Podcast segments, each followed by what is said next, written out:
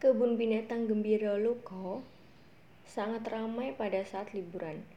Kami masuk melalui pintu timur yang merupakan pintu utama kebun binatang. Pemandangan yang sangat indah, bersih, dan hijau menemani perjalanan kami. Tempat yang kami kunjungi pertama adalah akuarium beraneka macam ikan. Kami berkeliling melihat beraneka macam hewan.